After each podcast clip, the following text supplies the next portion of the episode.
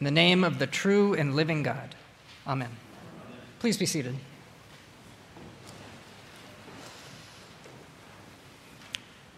A friend of mine, when I was growing up, lived in a neighborhood where all the neighbors around his family decided that they wanted to put up a gate and make it a gated neighborhood.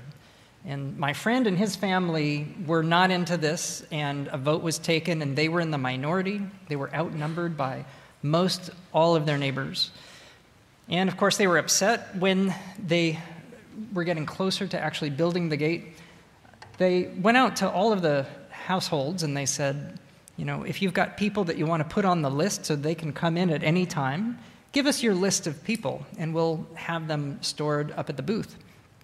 So my friend's dad, who happened to be a lawyer um, and was able to think rationally about this, he, he decided he would bring them a list of all the people, and, and he did, and it was the local phone book.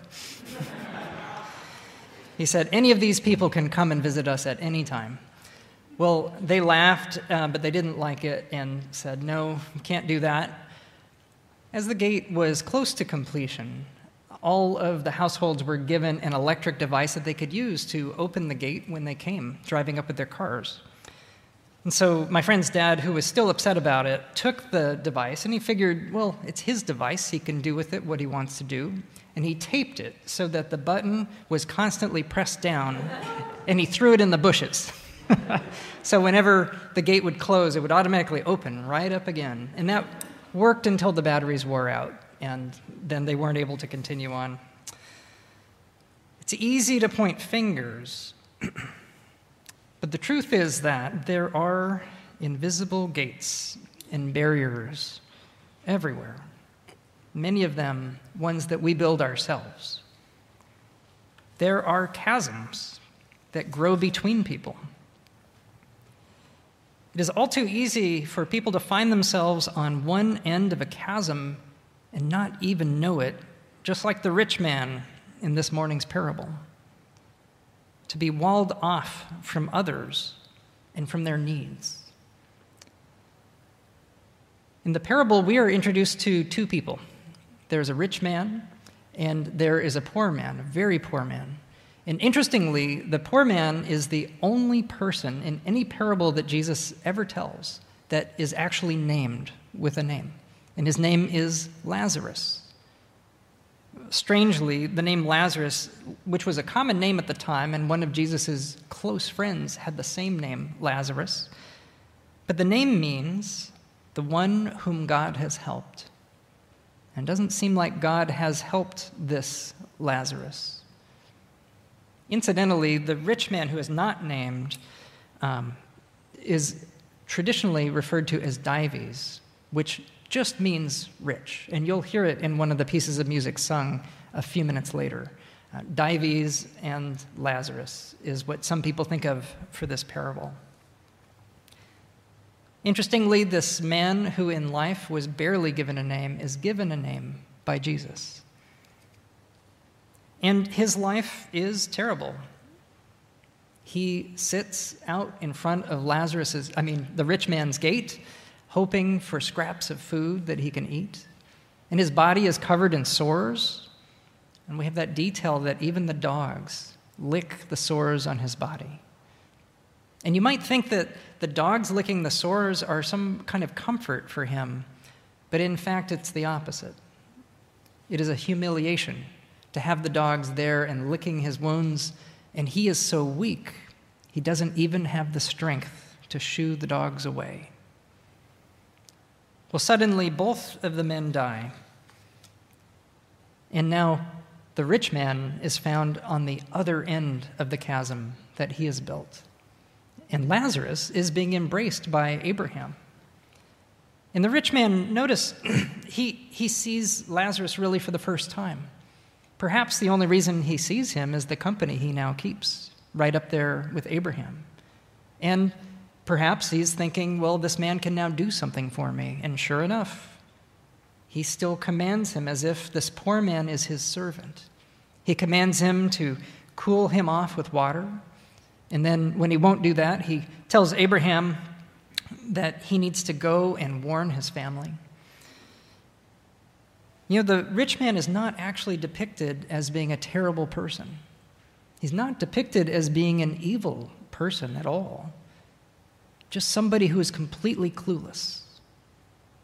Somebody who is not able to open the doors of compassion and to learn to care about another person.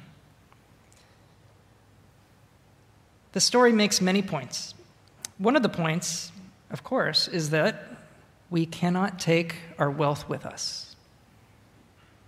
Another point is that it matters to God how we treat others, especially those who are disadvantaged. Another point is that ultimately God will provide the justice that the world often does not give. And perhaps the most significant point that this story intends to make is that it teaches us that we need to beware of the chasms that separate us from each other, the chasms that close us off to compassion. The parable is about the importance of not walling ourselves off from those who are in our midst, those who are actually our neighbors, especially when our neighbors are in need. That chasm between the rich man and Lazarus, God didn't put that chasm there. The rich man did it all by himself. These chasms that we create are also ours to close. What's the opposite of a chasm? It's a bridge. Caring for others and not only for ourselves is how to live life that really is life, in the words of First Timothy. You'll notice, too, that in this story, as in our lives, there are different forms of currencies. So you hear the word currency, and most people think about money. It's a, a word that is about, um, you know, wealth and, and the currency of the world. But there are other currencies. There are such things as holy currencies that also have value. And these include love, time, patience, compassion, and many others. And sometimes we get to transform our worldly currencies into holy currencies. You may be aware that we are now starting to look toward next year as a church. This is the beginning of our stewardship campaign, and we're looking toward how we will support Saint John's ministry ahead. We're on the cusp of an exciting new chapter at this church, but it will take all of us to support what will be possible. We are blessed at last to have a full clergy staff and to have a full-time music minister and to be more fully staffed in, with our operations and with our program support, which is especially important now after a number of challenging years where everybody was really pushed beyond our bandwidth. We are so blessed to have an excellent team of people here on our staff, and we want to be sure that we can support them in a sustainable way. And in the meantime, we also are blessed to have a beautiful and historic but very old set of buildings, which constantly need attention. And just being downtown, of course, is an expensive place to be located, especially as costs are always going up, and especially so now. So, this year, every dollar pledged will make a real difference. Pledges of all sizes, large or small, together will help us be able to do the work that we're called to do here as a church. It's also true that when you give, it does something for you. First of all, it always feels good to actualize what you value.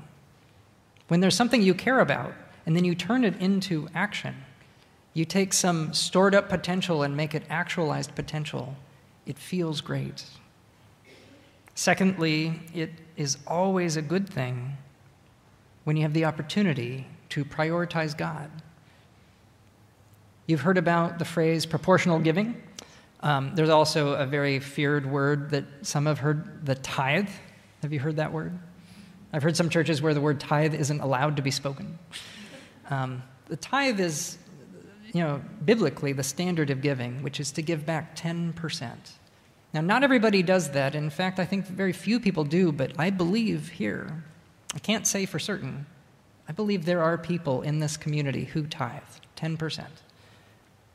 I will say for me, my wife and I, Sarah, every year we get closer to an actual ten percent tithe of our income. And even though it, it's hard to reach it, and we haven't got there quite yet, but we're getting closer, it feels good to do so. It feels good because proportional giving means you're taking a portion and you're dedicating that to give back to the one who gave you in the first place.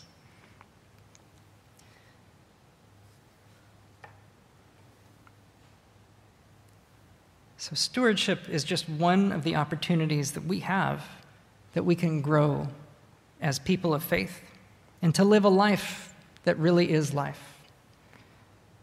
To live with open hands, with open gates, with open hearts, open to others, and open to God in our midst. Amen.